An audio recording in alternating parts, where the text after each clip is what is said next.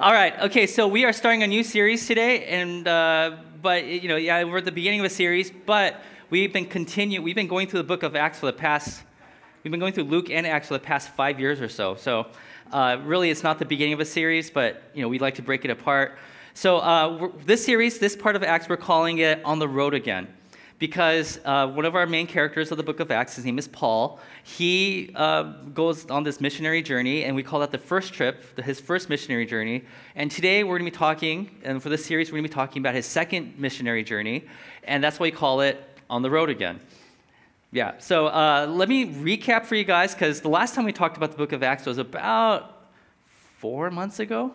So I know like a lot of you guys have been like keeping up with the stuff in Acts, no, you, you guys haven't, right? So we're going to do a quick recap as to what's been going on. So let's take a look at this map. So uh, we started, this is the Mediterranean Sea, and over here we have Israel, and the main city in Israel is a place called Jerusalem. And this, according to the book of Acts, is where the church began. That is the place, the epicenter of the Jesus movement. Jesus died on the cross, he rose again, and after that, you know, he said, Hey, uh, I'm going to train my disciples, and they are going to start this movement called the church.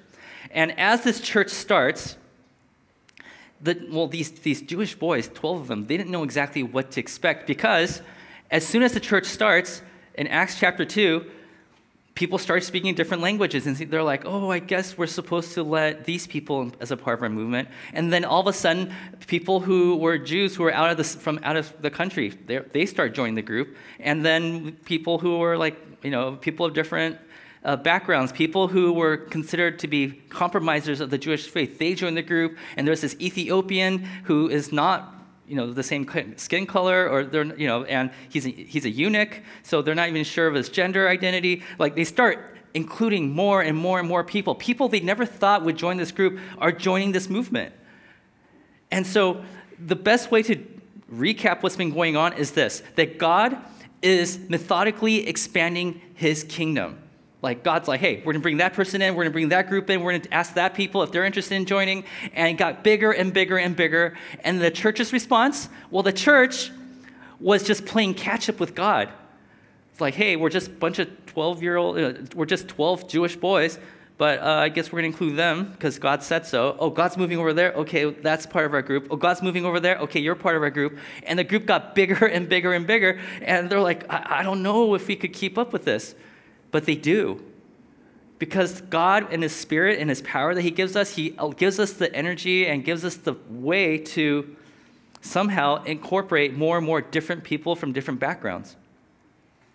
And as this is happening, they're like, hey, you know, what should we do with this, this influence that we have? What should we do with this?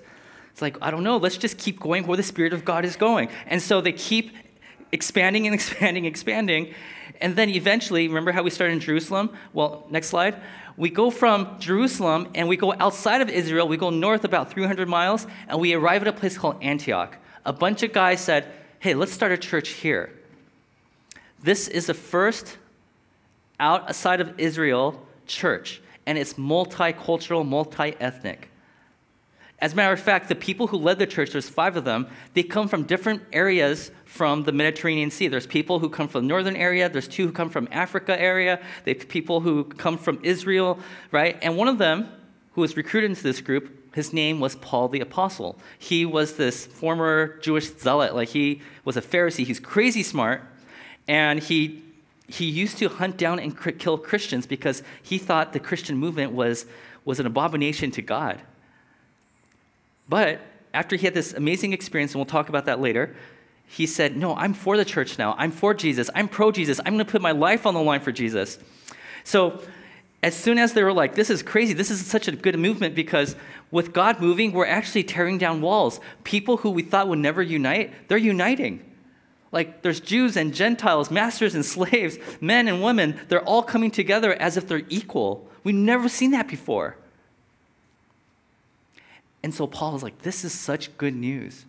We need to go and notify the other synagogues around the world to let them know, because they don't know what just happened in, in, in Israel. They don't know what's happening here in, in, in Antioch. So, what we need to do is we need to go and tell people two things. Number one, in case they don't know, because they've been living away from, from Israel. We have to tell these Jewish synagogues, we have to tell them, hey, you know that guy that we've been waiting for? Your, your, our scriptures have told us about there's this Messiah that's coming. Well, he arrived. We need to let them know that he's here. And the second thing is, and that God kind of changed the way that we live. Like we used to live according to the rules of the Old Testament, and we don't have to do that anymore. So we need to go and let them know. So they decide to go on this first trip, and we call that Paul's first missionary journey. So he gets on a boat with his friend Barnabas and he starts to sail. And he's like, We got to tell everybody about Jesus and this new covenant, this new way of connecting with God. So he goes on this journey. Here's a little map. So from here, this is Antioch. He goes on a boat and he sails all the way over here to Cyprus. And then he goes north to a place called Pisidian Antioch. And from there, he goes to Iconium, and then he goes to Lystra, then Derbe. And he's like, hey, let's, let's go back. So he turns around, goes back to Lystra, he goes to Iconium, back to Pisidian Antioch. You don't have to know these places. And then he goes down, he's like, oh, quick detour. He makes a turn, and he goes along the shoreline over here, back to his home base in Antioch. Now, remember, I said that the purpose of going there, the, uh, going on this trip in the first place, is to tell people that Jesus is Messiah. And when he told these people that, they accepted that pretty well. But the second part of that journey, which is I'm here to tell everybody that the Old Testament, the rules, the commandments in the Old Testament, they no longer hold weight in this new movement. They didn't like that. And so people started complaining. People started threatening them. And so when people started threatening them, Paul had to second guess, like, wait a minute, did I just preach heresy? Like, did I say, did I teach the wrong things? Because I'm pretty sure this is what Jesus is teaching, but I, I never talked to his disciples. You know what I'm going to do? I need to go down to Jerusalem because that's where Jesus' followers were, like the, the 12 disciples. I need to go down there and talk to them about that. Because when I talk to them about that, I could confirm with them if this, what we're doing right now, is true. You know, like, if we've got to make sure this is right. So, from the first missionary journey, we move on to this new thing that he does, which is called the Council of Jerusalem. This is basically Paul saying, guys, am I crazy? Like one day I was on this horse and uh, I was about to go and kill some Christians, and then I saw this bright light and I saw this vision of Jesus saying, Well, why do you persecute me? And, and when I could see again, I, I decided to be on Team Jesus. And since then, I've been believing that Jesus is the Messiah and that our relationship to the Old Testament is now different. I want to make sure this is right. So he met and he went down to Jerusalem and met with Jesus' original followers. And while he was there meeting with these followers, they, this, they had this council, they had this meeting, and Paul's like, let me, let me share first. Guys, um, I went on this missionary trip, and this is what I discovered. When I talk to people about the, in these Jewish synagogues around the world, when I talk to them about Jesus, they're pretty accepting. But when I start talking about the role of the Old Testament in our faith, in our new faith, they want to kill me. Like they, they chase me out of their towns and, and they chase me to the next town and they, they threaten me. Like, but let me tell you what I've also discovered. These Gentiles, people who are not Jewish, they're like really excited about this message. And then he sits down. And then Peter, arguably Jesus' number one disciple, he stands up at this council and he says this Guys, Recently, I was at a place called Joppa. I had this crazy vision, didn't know what it meant, but I was, I was inclined to go to this Roman centurion's house. And when I was there, I ate with him, I had a sleepover at his place, and I baptized him, right? And God was moving in that house. Like, I think this is, I think this is what Jesus wants us to do. But here's the thing by Peter doing that, he was actually neglecting the Old Testament. There's a lot of rules in the Old Testament that says that Jews cannot mix, they cannot eat with people who are of different backgrounds. So he's like, Peter's like, I had a fork on the road, and it was either I had to disobey my Old Testament commands or follow where the Spirit was leading me, and I went with the Spirit. And God honored it. And then Peter sits down, and the most important person in the room, James, he's a half brother of Jesus, he stands up and he's like, I heard everybody's argument, and here is my judgment. And I shared, when we talked about this a few months ago, I said, This is the most important verse in the entire book of Acts. And if you could memorize one verse from Acts, it's this verse. This is chapter 15, verse 19. This is James, the half brother Jesus, sharing. It is my judgment, therefore, that we should not make it difficult for the Gentiles who are turning to God. I mean, it, I need to repeat this. It is my judgment, therefore, that we should not make it difficult for the Gentiles who are turning to God. This means if there's anything that's in the way of somebody coming to Jesus, we need to move it out of the way. What does that mean? Yeah, that also includes the Old Testament commandments. Wait, are we talking about like some of the Old Testament? Like, no, all of them. You mean including the Ten Commandments? Yeah, but Katz, I, I think, like, you shall not murder, I think that's a pretty good command. Maybe we should keep that one. And Paul would say, well, no, we don't need to keep that because as followers of Jesus, the one command that we follow is to love ourselves and love others, or love others as we love ourselves, love others as Christ has loved us, love God, right? If we follow those commands, then do not murder is kind of part of that. You know, so like we our relationship with the Old Testament is no longer there. I mean, the Old Testament stories are important, but the commands of the Old Testament, we could definitely start letting go of it. Well, what else? Well, up until now, being a follower of God meant that you have to be a Jew. He's like, we have to let go of that too. That's another roadblock. Well, what about rituals? Yeah, we definitely have to let go of those too. There's somebody who's going around the churches that Paul visited telling people that you have to get circumcised. And he's like, we don't have to do that anymore because that's Old Testament rules. Those are rituals. We're going to let go of those things. And Paul's like, yeah, that's what I've been preaching. So, okay, so we're on the same page, right? And the Council of Jerusalem's like, yes, that's what our Lord Jesus taught us. And Paul's like, yeah, that's what I thought, but people are trying to kill me for it. And the apostles are like, yeah, us too. We totally get it right? So we went for the first missionary journey to the Council of Jerusalem, and then today we're starting the second missionary journey. This is the journey where Paul's like, now that we've all agreed, all of Christianity has agreed that this is who we are, I need to go back to those churches and tell them of this decision. So the, the reason for the second, second, second missionary journey is to let everybody know that this is who we are. We all agree that this is where Jesus wanted us to go. Now, I want to share a little quick story. So, a few days ago, my son played Little League. He, he, he made it to the championship game, and we were the number one seed at the time, and we are playing the number two seed. And we were, um, I think we lost one game and we tied once, but every other game we won. So we, the other team knew how good we were. We beat that, their team three times already. Was it three times? We beat them three times already, and they're like, we need to do everything we can to beat them the fourth time, uh, on the fourth try. And so what the so you know he knew the coach of the other team knew that like my players are not good enough to beat you know my son's team. So the coach decided to pull every single rule out of the little league game book and decided to use it against us. So he didn't break any rules but he was using it in a way to frustrate us. So in the middle like our best batter goes up to bat not my son but best batter goes up the coach comes out and says like hey i want to check that bat and it's like, are you sure this is regulation? Are you sure this is good? Like he's questioning, and he's allowed to do that, but he's doing that, you know. And he'll start shouting as as the pitcher's our pitcher's trying to throw the ball to throw him off, you know. And he's not breaking any rules, but you know, like yeah, okay. If you ask like, if we complain, they would say, well, he didn't break any rules. Like we understand, but the parents, they were like, just let the kids play. Like you are following all the rules of Little League Baseball, but you're missing with the spirit of the game. Do you guys know what I'm talking about? You can follow every single rule, not break any rules, but you can still break the spirit of the game. Okay, so what Paul is arguing here, okay, is when it comes to Christianity, or maybe I'll ask you this question Have you met a Christian who obeys every quote unquote Christian rule but doesn't embody the spirit of Jesus? Do you know what I'm talking about?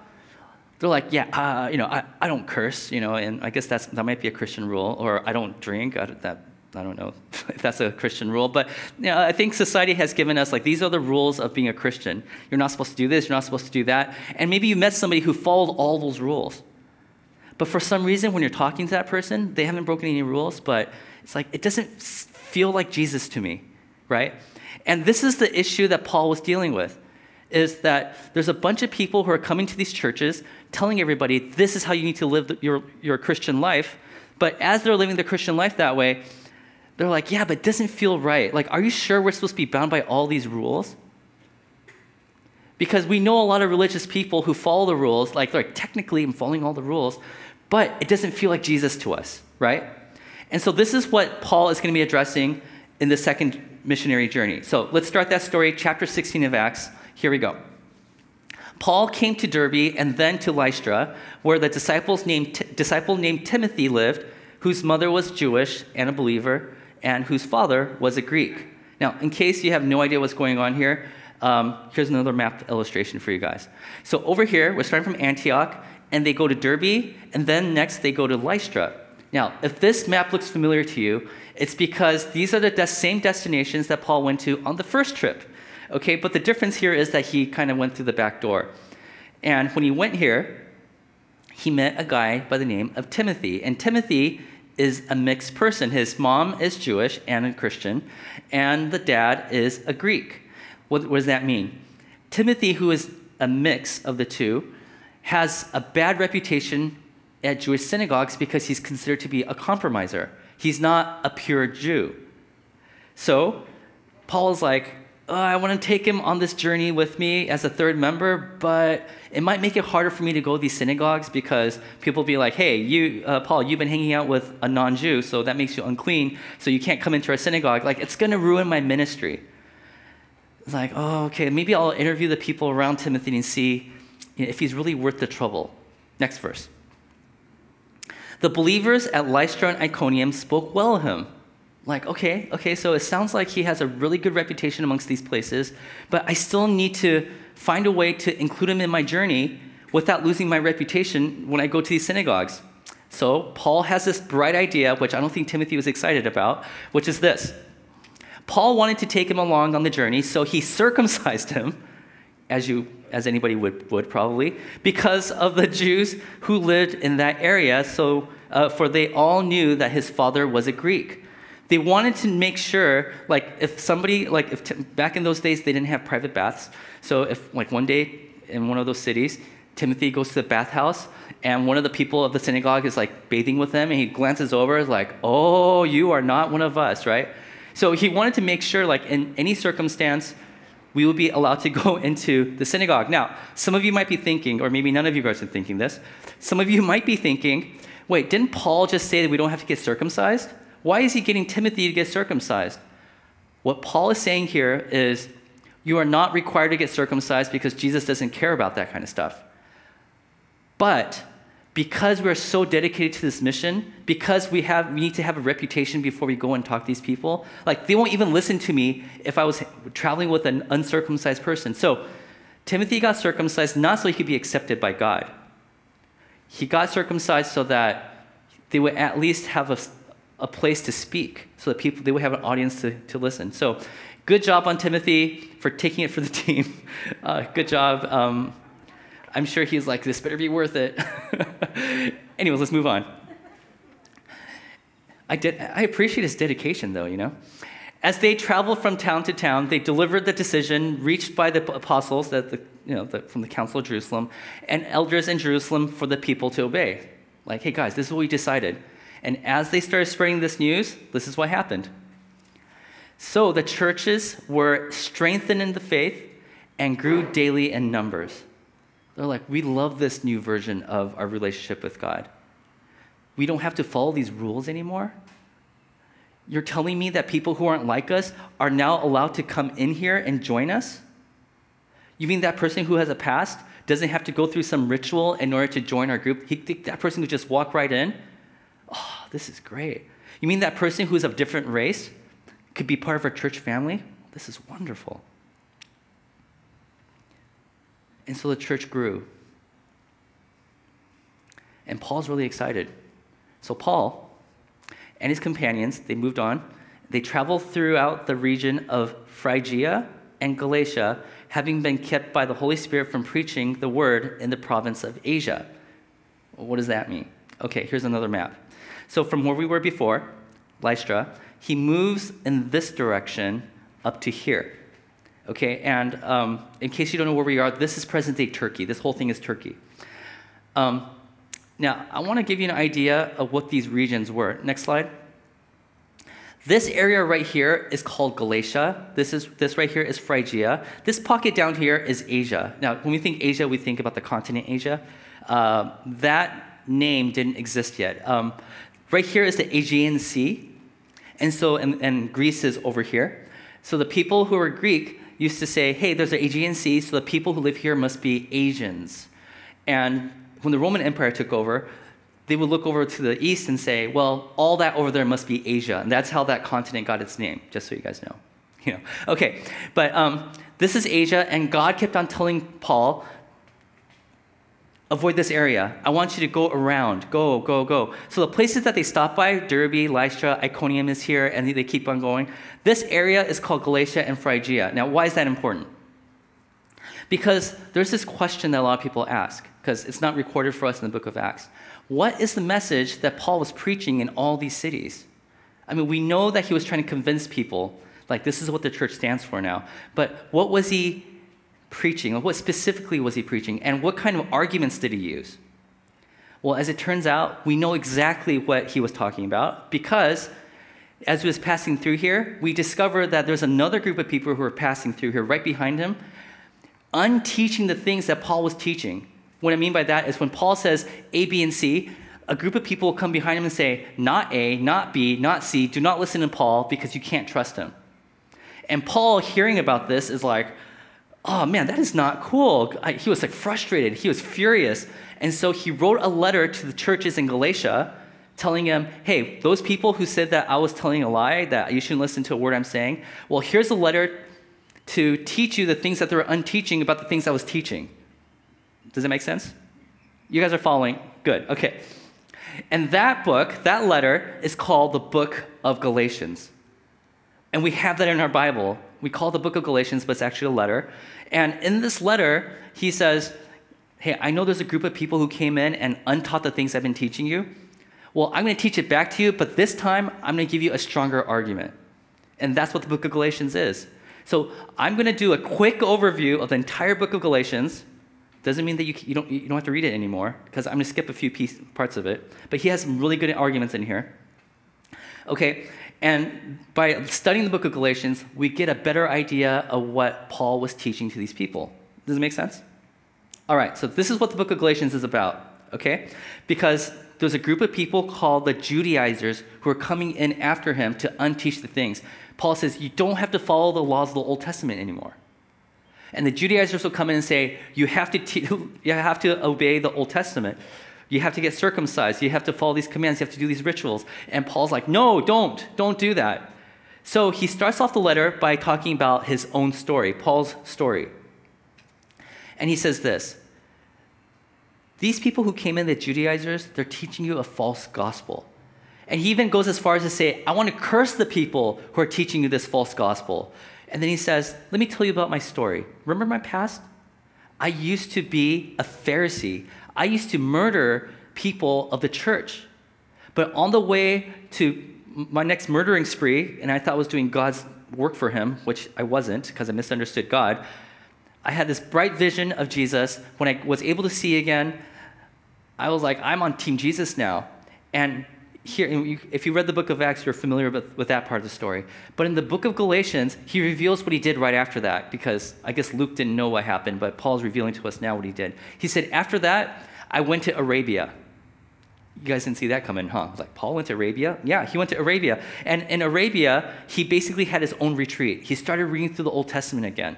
And as he's reading through these pages or scrolls, you know, as he's reading through the scrolls, he realizes, whoa, I didn't see that there before.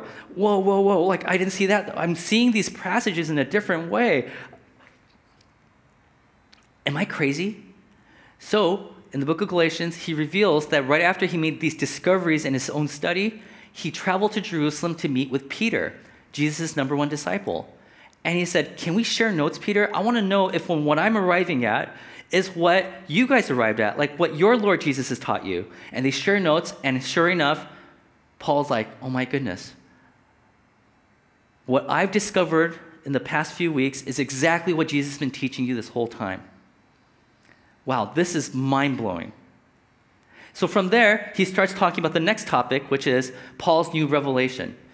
It's like, he said, and after that meeting with Peter, I came back there 14 years later because I was doing even more research and I discovered that my relationship with, my, with the Old Testament needs to change. And I wanted to make sure if this is right. So he met with not just Peter this time, but with all the apostles that were still alive at the time. And he said, Guys, can we have a private meeting? We don't want anybody else here. It's like, sure, okay, we'll have the apostles and maybe a few other church members. We'll have a private meeting. And the reason why, why you wanted to keep this private is because what he was about to share was controversial. Like, it could get them killed controversial. And this controversy is hey, I'm getting this weird sense, Paul would say. In the past 14 years, as, as I've been studying this text, I think what I'm discovering is that God doesn't want us to follow the commands of the Old Testament anymore. It's like, whoa, that's crazy, right? It's like, that's crazy. But as they are talking about, the apostles are like, that's exactly what our Lord Jesus taught us too. He talked about how you can't put new, pour new wine into old wineskin. You can't stitch up an old piece of rag with a new one. Like you'll ruin both sides. You keep the old old, you bring in the new, you just live with the new. But as it turns out, according to this letter, Paul says, but in that meeting were spies. There are some people who are pretending to be Christian. They were just there to find out if there's a way for them to convict these people by saying, these guys are too loose with their Jewish practices. These guys are t- teaching heresy. And so the spies got that information. They went out into the world and telling, started telling people, don't listen to Paul. Whatever Paul is teaching is false. And people put a price on his neck, like, hey, let's, let's get rid of Paul. Whenever he comes to your town, you know, kill him or, you know, throw stones at him or chase him out of your town. And that's what they did. In the letter, there's this other interesting story about how one day he was hanging out in Antioch, and Peter decided to visit him in Antioch. And while they're in Antioch, Peter's hanging out with people who are not Jew, like, hey, let's eat together because Jesus told us that we could be together now. And then these Judaizers, these people, these spies, they showed up in the church in Antioch, and while they were hanging out there, um, Peter, Paul noticed this. Paul's like, Peter, what are you doing? Because he noticed that Peter was starting to not hang out with the non Jews, with the Gentiles. And, and little by little, he was starting to make his distance. You know? and, and the followers of Peter were also starting to do that. And so Paul, in this letter, he's like, yeah, there's this one time where I had to publicly like call him out, like, Peter, what are you doing? Pete, like, you're not supposed. Is it because the Judaizers are here? No, no, no, no you are starting to fall back into your old patterns. So, like, this is all written in the book of Galatians, right? And so then he moves on to this next section. He says, Well, what about the law? What about the Old Testament rules? Like, how are we supposed to grow if we don't have the Old Testament rules? Like, for generations now, we've been reading the thou shalt and thou shalt nots, and that's how we became the people we are. We learned how to be the people who, like, our growth was based on the law. Like, what are we supposed to do with that? Why did he give us the, the law in the first place? Paul says, well, Jesus taught us that the whole summary of the Old Testament laws is to love God and love others. But obviously, we haven't been doing that. So you claim that the Old Testament laws has been shaping you. Well, it really hasn't. So the issue is not the content of the Old Testament laws. The issue here is that we are unable to obey the Old Testament laws. We're unable to love the people who are different from us. So if you're wondering how are we going to be shaped now because we don't have the law, well, let me tell you what you're supposed to do. Use the Spirit of God. The Spirit of God is going to come inside of you and He's going to transform you and He's going to become more and more like Jesus. And the more you become like Jesus, the more you're going to be able to become a person who loves your neighbor, loves God, loves people who are different than you, so there you go. That's what you need to do. It's like, well, then why, why, why did God give us the law in the first place? Well, Paul says, well, there is a reason why God gave you the law at that time in history.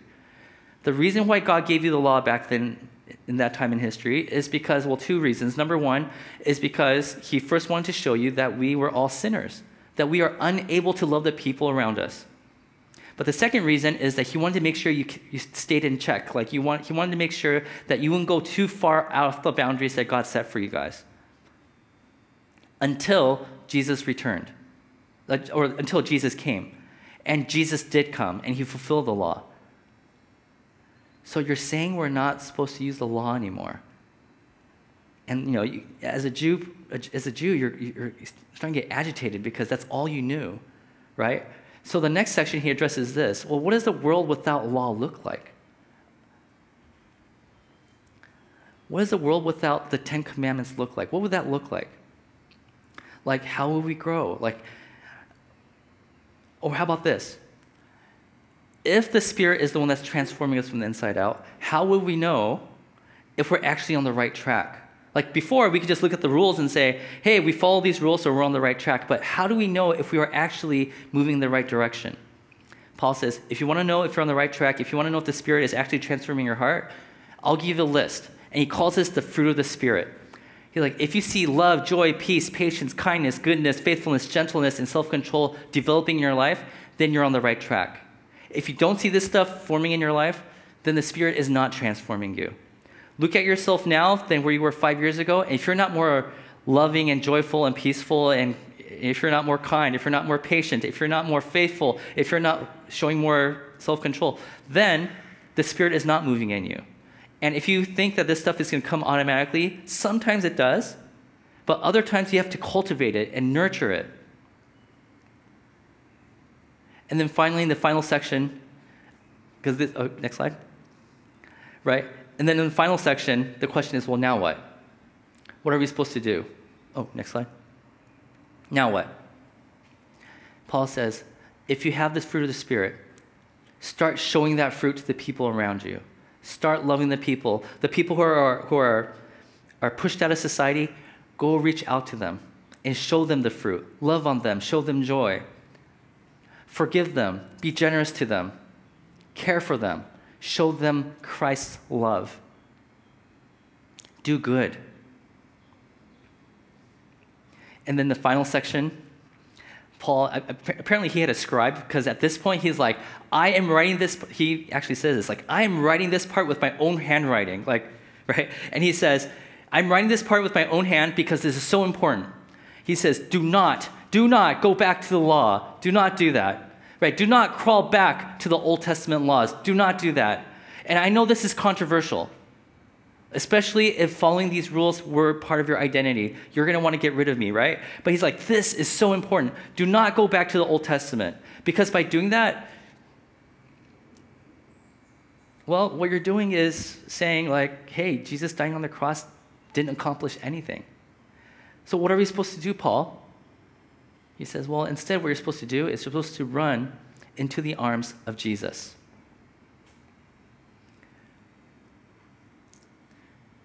So that is what the book of Galatians says. And because we know what the book of Galatians says, we know what Paul was preaching to all those cities like Derbe, Iconium, and Lystra, because this is the message that he was preaching to them. Do not, as followers of Jesus, we are no longer supposed to follow the Old Testament laws. Instead, we're supposed to follow the law of Christ, which is love others as Christ has loved you. And if you think about the way that Christ has loved us, he sacrificed himself for us. He gave himself away for us. He was generous with us. He was with us when nobody else will be with us. He says that is how you're supposed to live now. Not, I'm doing this because the Bible said so. And he says, if you do, if you live according to Christ's law, if you live according to Jesus, if you keep running into his arms, then this is what's going to happen. The Spirit of God's going to fill you, and you are going to be able to accomplish what the law was not able to accomplish. And he's saying, and that is what the church is. You need to love one another because the people who follow the law, they were not able to do that successfully. Now, the question here is what does this have to do with today, right? Because we're talking about stuff that happened 2,000 years ago. What does this have to do with this today? Well, this is what it has to do with. This is why, why this is important whether you know it or not, from time to time, a lot of the Old Testament laws, they creep back into our lives. For example, if you see somebody doing something wrong, in, maybe even in the church, and your first reaction is judgmentalism, that is something that was taught in the Old Testament. That is an Old Testament law. If you feel like when somebody does something bad, and the first thing you think is we have to punish them, there are many, many laws in the Old Testament that talk about how we should punish the people who do wrong. But what does Jesus say in the New Testament? Forgive them. Forgive them twice. Forgive them three times. He's like, you know what? Just forgive them infinitely. Just continue to forgive them. Why? because Jesus forgives us over and over and over and over again. In the Old Testament, preservation is a very important part preservation of lineage, preservation of, of the country. But what does Jesus say in the New Testament? We're going to give ourselves away. We're going to sacrifice ourselves for the well being of the people around us. So if you find yourself as a Christian, as a follower of Jesus, that your inclination is let's do everything to protect the church. And if it's not, what can we do today to give ourselves away so that the people around us are better off for it? That's the Old Testament creeping back into your life. If you feel like, you know, we need to be more exclusionary, the people who look like us are the only people who are allowed in here, and the people who don't look like us will make it difficult for them to join our, our community. That's a very Old Testament law way of looking at things. They had rules about who you're not allowed to marry because they're not of the same tribe. But in the New Testament, like we just saw about Timothy's parents, we celebrate people who are different coming together. The church in Antioch is the first multicultural, multi super diverse church, and it's celebrated. Some people, scholars say that the church in Antioch is the model church People talk about the church in Jerusalem being the model church, but most, most people would say, no, that's the model church because that's the church where most walls were torn down, where people from different economic statuses, people of different skin color, people of different backgrounds came back, came together, and they loved being together. So, church, what can we do? I think the best thing that we could do right now is to self assess. What kind of Old Testament law or principle have we carried into our church today? And let's not just talk about church, let's talk about us individually. How am I treating my neighbors? How am I treating my coworkers, my fellow students, our roommates, our partners? Am I trying to control them by using some passages in the Old Testament? Or are we trying to be like Jesus, where we're giving ourselves away, or continually loving, selflessly, being generous? And I think that's very important. Amen? All right, let's pray.